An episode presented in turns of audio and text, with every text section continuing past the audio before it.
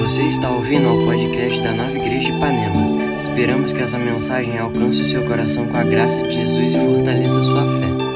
E a mensagem de hoje então é sobre os pais, chama Nosso Pai.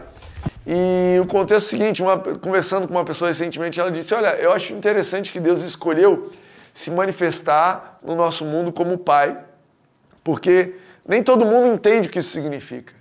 Tem muita gente que não tem pai, tem muita gente que tem pai que não é tão legal, e Deus se identifica com isso. E essa coisa de Deus é tão especial, né? Ele convida seres humanos cheios de falha para participar. Ele pega um negócio que é só dele, que, que, sei lá, que ele inventou, que é o pai, e ele dá esse nome para um monte de gente. E ele faz isso com a igreja dele, ele faz isso com é, mãe, ele faz isso com família, ele faz isso com o próximo. Enfim, Deus, você já percebeu que Deus não tem medo de correr o risco de ser mal interpretado? Deus não está com medo de ser mal interpretado, ele sabe o que ele quer fazer, ele sabe a intenção que ele tem, ele quer nos abençoar e ele não vai pedir desculpa por isso. Ele vai avançar e ele vai te abençoar e um dia você vai entender o que, que ele estava fazendo por você. Mas uh, pensando um pouquinho nesse comentário, eu queria trazer para vocês aqui um pouquinho dos padrões bíblicos do que significa ser pai.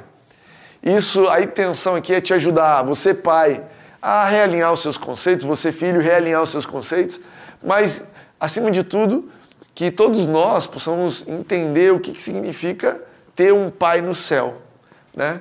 Jesus ele fala, né, Pai nosso que estás no céu, ele ensina essa oração. Você e eu temos um pai no céu. E é importante, então eu queria dividir em três, eu, eu preparei essa mensagem em três categorias, três níveis de você desfrutar do seu pai. Três níveis que você pode desfrutar do teu pai no céu e os pais podem aprender também com isso aqui para os seus filhos. O primeiro nível é o nível da identidade. É, eu estava de férias há pouco tempo, tava, fui para Goiás. Não sei se você sabe, eu sou de Goiás. A Reni gosta de dizer isso. A Reni diz assim, ó, ele surfa, tal, tal, mas não importa. Ele é um goiano. É como se isso fosse coisa pouca, né? Isso é muita coisa. É, mas eu estava lá em Goiás e foi curioso eu estar tá em família, porque quando você. Eu moro longe da minha família natural, é, meus tios, meus avós, e aí quando eu volto lá, quando eu vou para lá, eu descubro uma porção de motivos por que, eu gosto de umas comidas, por que, eu falo de uns jeitos, por que, eu penso de um jeito, porque eu, eu olho uma pessoa e falo, eita, eu penso desse jeito, ah, veio daqui esse negócio. É, ou então, cara, que comida gostosa, por que, que eu gosto dessa comida? Não, porque a gente gosta dessa comida. Ah, entendi. Eu achei que eu tinha nascido assim do nada, mas eu não nasci num pé, eu nasci, eu nasci numa família que criou uma história e é por isso que meu braço é assim, por isso que meu cabelo é assado, por isso que eu durmo de tal forma. Não sei se você, eu quando meus filhos nasceram, né, meu primeiro, primeiro filho, segundo filho, é, eu ficava muito espantado porque eles, antes de aprender a falar, qualquer coisa, de vez em quando eles viravam numa posição de dormir. A Reni tem umas fotos assim, exatamente igual a minha. Eu tô dormindo de um jeito, ele lá no berço dele dormindo do mesmo jeito. A gente nem conversa, porque ele não fala português ainda. E é um negócio genético, a gente vem com uma genética, esse negócio do DNA é forte, né? E por que isso é importante? Porque é, a Bíblia fala que aqueles que creem em Jesus nasceram de Deus. Olha que interessante, aqueles que creem em Jesus nasceram de Deus. Olha, olha que diz em João 1, 12 a 13, diz assim: Contudo, os que o receberam, aos que creram em seu nome, deu-lhes o direito de se tornarem filhos de Deus. O direito de se tornarem filhos de Deus. Mas ele explica, João é bom, porque ele fala: como é que é isso? Olha, os quais não nasceram por descendência natural, nem pela vontade da carne, nem pela vontade de algum homem, mas nasceram de Deus. Olha que coisa preciosa que João escreve e que tenho certeza que ele aprendeu de Jesus. Que eu e você, quando a gente recebe Jesus como nosso Senhor e Salvador, como, quando a gente resolve aceitar tudo aquilo que ele providenciou para a gente na cruz, nós nascemos de novo.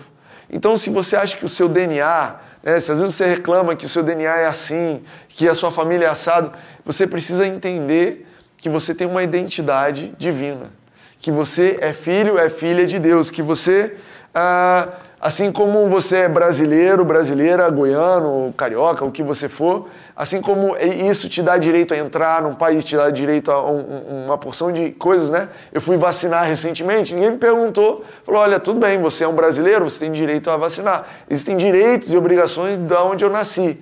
Da mesma forma, porque você nasceu de Cristo, porque você nasceu de Deus, porque você é filho de Deus, você tem direito a uma identidade. Nunca deixe ninguém tirar isso de você. Sabe, eu não acho que você de vez em quando sai falando francês e fica com medo assim, ai meu Deus, estou falando francês há dois meses, acho que eu não sou mais brasileiro. Eu não acho que você pensa assim, eu só como sushi, sashimi, então agora viajei para o Japão, deixei de ser brasileiro. A gente não pensa assim. Fala, cara, não importa onde eu vá, eu sou brasileiro, não importa o que eu coma, o que eu fale, mas a nossa identidade como filho de Deus, muitas e muitas vezes ela é atacada. O diabo atacou Jesus exatamente nisso. Se você é filho de Deus, faz isso. Porque ele sabe o seguinte: se ele conseguir te fazer esquecer ou te é, tirar a sua certeza de que você é um filho de Deus, cara, você não vai agir como um tal. Você não vai usar os seus direitos, você não vai usar a sua autoridade, você vai se, você vai se levantar contra as dificuldades na vida como um mero humano, como filho do Benel, filho de quem você for. Mas, por outro lado, Deus sabe que se você tiver certeza que você é filho de Deus, se você tiver convicção que, olha, eu não estou falando aqui, eu não estou me posicionando quando eu oro a respeito dessa situação, não sou eu orando por minha conta, mas é um filho de Deus que está orando por isso aqui. Então Deus tem certeza que aquilo, isso vai fazer diferença na sua vida.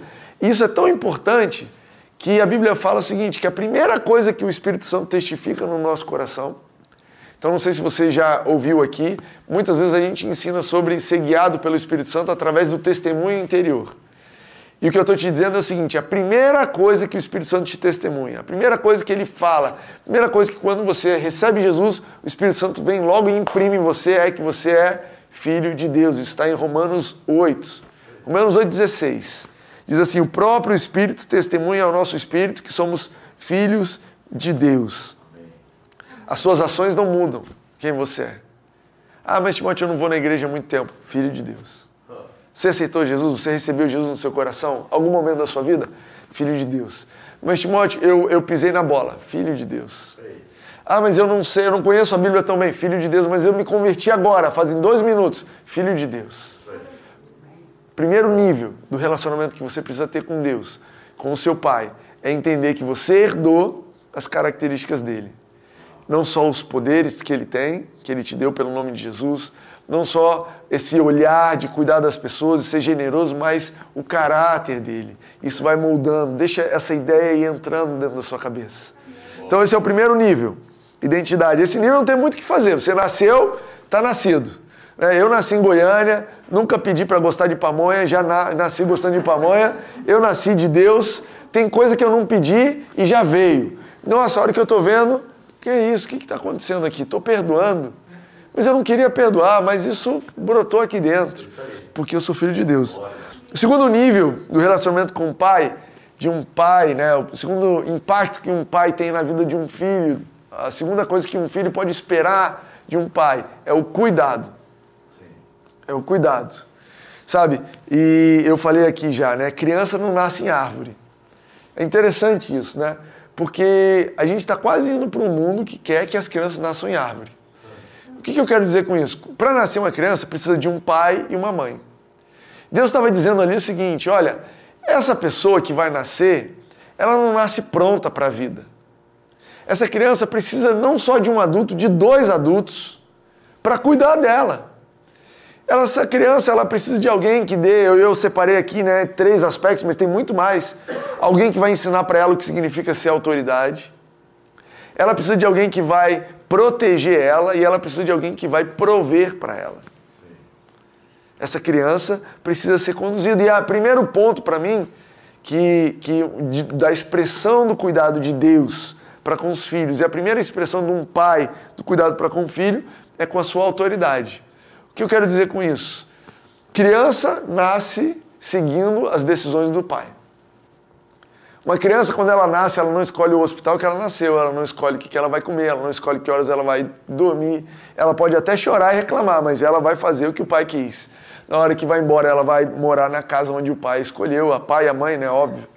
Então, a criança ela não nasce nem com a capacidade de decidir. E eu entendo que Deus está dizendo assim para a gente: olha, Primeira, uma das primeiras coisas que você precisa aprender na sua vida é se submeter à autoridade do Pai, porque quando você obedece, você está desfrutando de decisões que você não entende, você está colhendo coisas que você não entendeu o que foi plantado.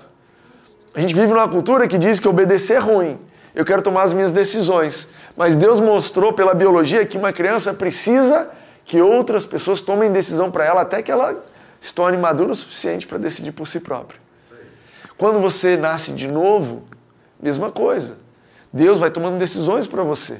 Você provavelmente não escolheu a igreja que você ia nascer de novo, você simplesmente estava andando, alguém falou aquilo, tocou no seu coração, você está ali naquela igreja. É, você não escolheu quem pregou o evangelho para você, você foi conduzido, você, desde no início do seu relacionamento com Deus, você foi aprendendo o que significa obedecer. Faz isso, não faz aquilo, segue essa direção, não segue aquela. E isso é bênção para o filho. Sabe, você como filho de Deus, você deveria ver as orientações de Deus como bênção na sua vida. Uau, Deus está me dizendo para ir para essa direção que eu não entendo, está aqui Deus querendo me abençoar além do meu entendimento. É Entende?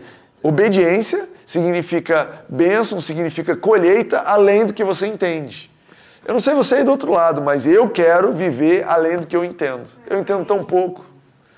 Tem coisas que eu ainda estou entendendo e eu já estou desfrutando. Decisões que meus pais tomaram lá atrás.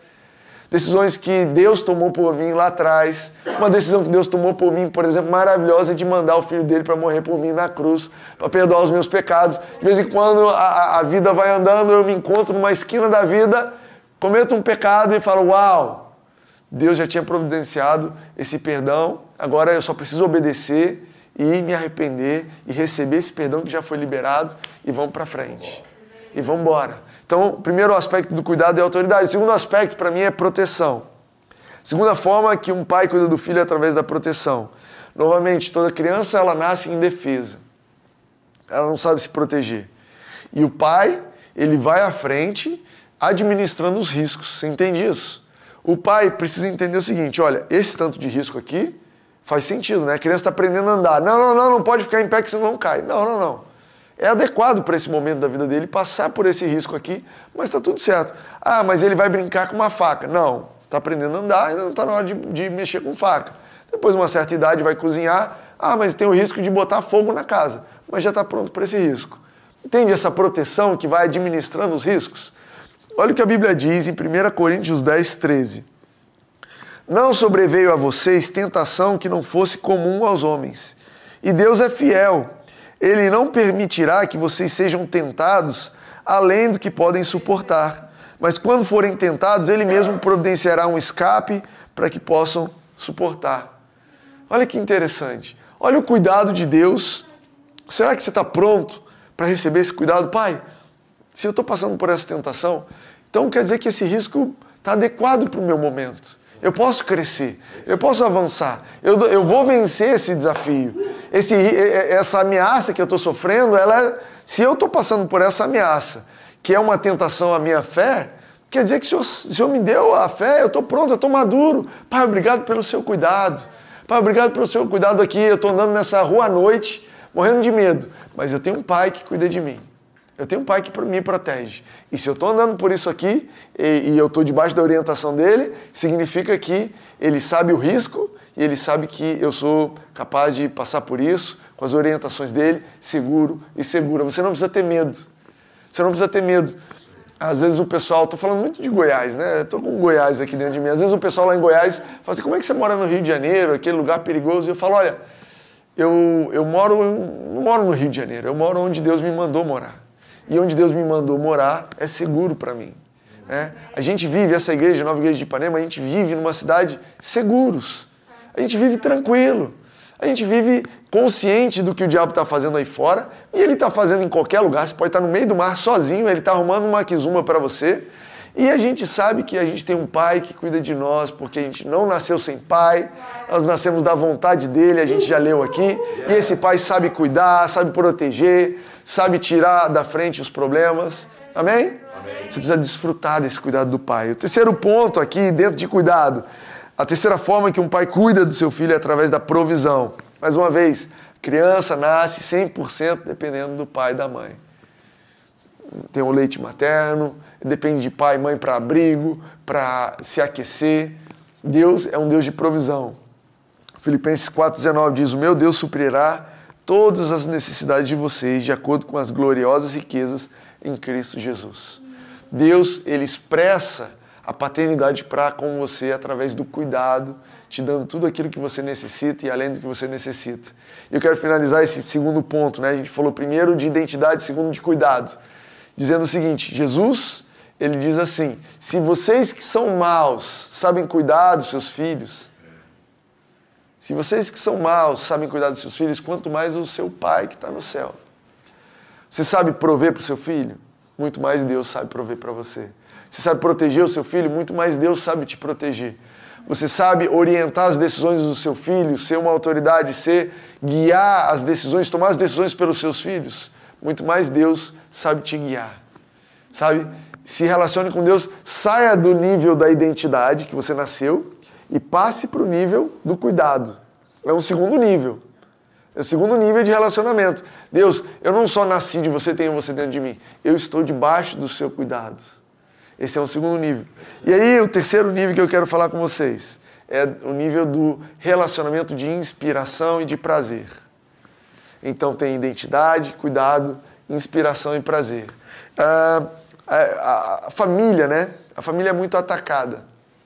A gente, eu estava lendo recentemente a Bíblia, por exemplo, as, uma das promessas para Abraão, ele, Deus fala assim: é, em ti serão abençoadas todas as famílias da terra. Deus, você entende que a unidade básica do cristianismo, a unidade básica da igreja é a família? Sim. A gente tem grupos de conexão, a gente tem é, ministérios, tem voluntariado e tudo isso é ótimo, bom, mas o princípio básico do evangelho é a família. Deus ele abençoa as pessoas através da família.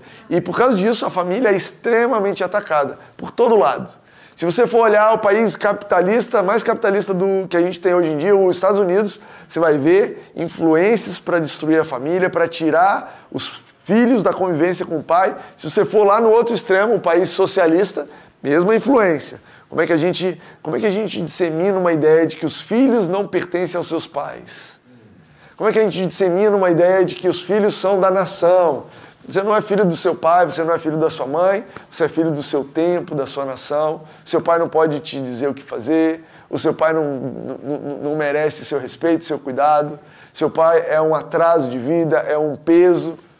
É isso que a nossa cultura quer, é isso que o diabo quer que a gente sabe, mas tudo isso é coisa do, do diabo, é maligno por quê? Porque está no final das contas dizendo para você: olha, você não precisa aprender o que é ser um bom filho.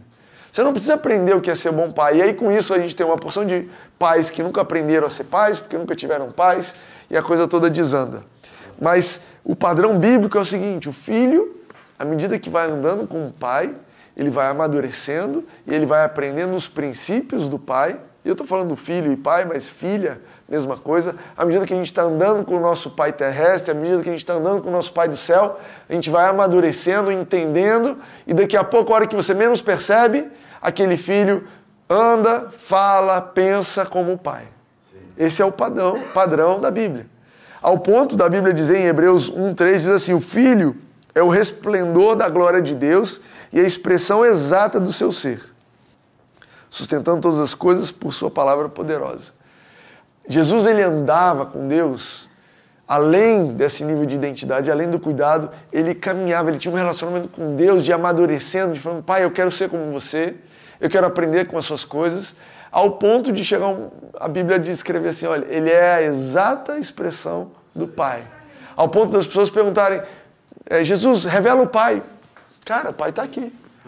Você conhece alguém que é colado com o pai desse jeito?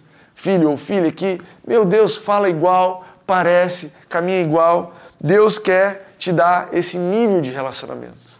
É um relacionamento que você, como filho, você entende, olha só, não é porque eu preciso, eu preciso dele, mas não é porque eu preciso, é porque eu tenho prazer de estar com ele. Não é porque, não é porque é, é uma obrigação, é porque eu quero. Será que você tem esse tipo de relacionamento com seu pai? Será que você já entendeu? Você já é maduro, maduro o suficiente para entender? Pai, olha, talvez eu, eu já tenho meu dinheiro para pagar as minhas contas, eu já tenho a minha saúde, já consigo me proteger, está tudo certo, mas eu quero estar com você. Eu quero andar com você.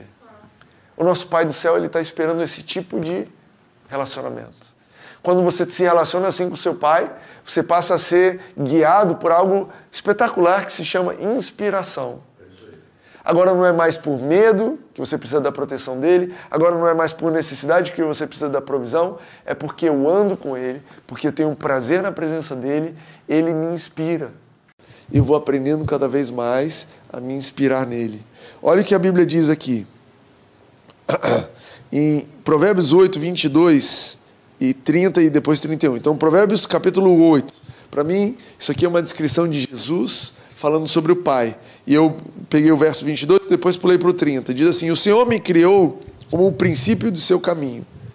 Antes das suas obras mais antigas, eu estava ao seu lado e era o seu arquiteto. Cadê o arquiteto que nós temos aqui? Primeira profissão. Antes das obras mais antigas, eu estava ao seu lado e era seu arquiteto. Dia a dia eu era o seu prazer e me alegrava continuamente com a sua presença. Olha em que contexto o mundo foi criado. Olha o contexto familiar de um pai, um filho, prazer em estar junto, em fazer companhia um para o outro. Eu me alegrava com o mundo que ele criou e a humanidade me dava alegria. Esse é o padrão mais alto de desfrutar de nosso Pai. Se você hoje, onde você está, é, se vê num padrão de identidade, olha, eu estou batalhando para me ver como um filho de Deus. Receba a graça do Espírito Santo para viver nesse nível. Se você, por outro lado, já entendeu que você é filho de Deus e já começou a crer no segundo nível, que é receber o cuidado de Deus. Então, cara, receba a graça do Espírito Santo para viver nesse segundo nível o nível do cuidado. Mas se você já tem fé, e eu sei quem eu sou em Cristo, eu sei receber o cuidado dele, receba hoje uma graça especial para você desfrutar do prazer de estar andando com ele. Sabe, não tem nada mais agradável do que a gente andar com o nosso Pai. Não tem nada mais agradável do que a gente ter prazer. E eu não estou falando de prazer só de vir na igreja, é ótimo vir à igreja, é ótimo estar com as pessoas, você que está aí online batendo papo, mandando mensagem, isso tudo é ótimo, mas eu estou falando de ter prazer de conversar, prazer de estar com Ele, prazer de andar, prazer de ser como Ele, de aprender, de falar, Pai, se eu estou me comportando errado, me ensina a ser como você, porque eu amo a sua companhia, amo resolver as coisas do seu jeito, amo ver suas marcas em tudo que eu faço. Amém? Essa é a mensagem simples e direta para você.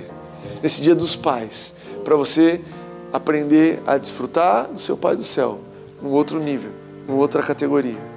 Eu quero te dar alguns minutos, a gente vai tocar uma música aqui.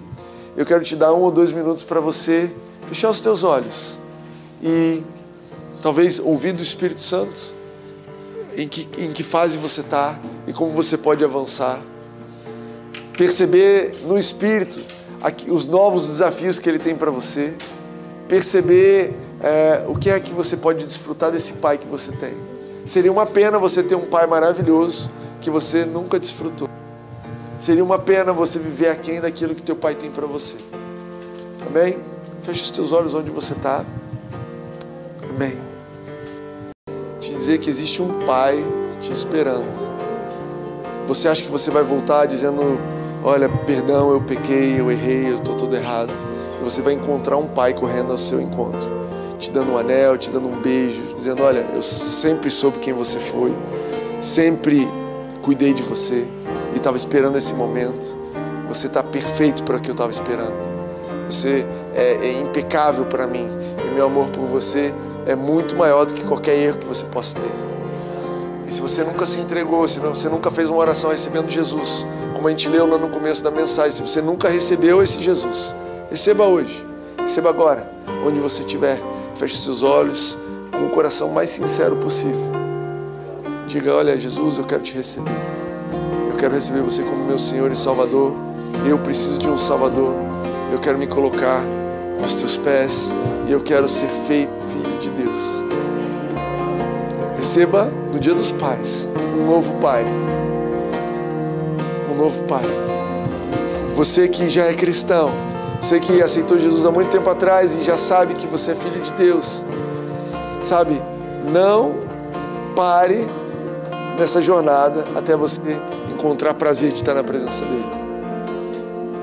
Existe algo mais do que simplesmente sobreviver a esse mundo, do que simplesmente lidar com os desafios, com a batalha da fé, com a jornada, com a corrida que tinha proposta. Existe algo mais do que vir aos cultos, do que ler a Bíblia, do que uh, talvez ser um líder na igreja. Existe algo mais do que você simplesmente fazer a coisa certa, dar o seu dízimo, plantar bem, colher bem. Existe prazer te esperando. Se o teu relacionamento com Deus, se a tua religião, se a tua fé não está te trazendo prazer, então existe algo mais para você. Não, não se contente com menos do que Deus tem para você. Encontre esse prazer na companhia de Deus, esse amigo querido. Amém? Eu quero declarar sobre a sua vida uma semana abençoada. Semana que vem a gente vai estar presencialmente ali em Copacabana, no Rio Otton Palace. Rio Otton Palace, o nome do lugar? Nem sei se tem Palace lá. a gente vai estar lá juntos na domingo de manhã, 10 horas da manhã. Você é nosso convidado. Mas tem uma semana abençoada. Tenha um almoço de família gostoso, tenha um jantar de família gostoso. Se você está ouvindo isso 11h59, ainda dá tempo de você mandar um WhatsApp pro teu pai, mandar um áudio dizendo: Pai, eu te amo. Receba o amor do teu pai e demonstre amor por ele. Amém? Deus te abençoe. É isso aí. Obrigado por ouvir essa mensagem. Não deixe de se inscrever por aqui para continuar nos acompanhando. Para saber mais sobre nós e sobre nossas atividades, você pode nos seguir no Instagram, arroba Nova Igreja Ipanema.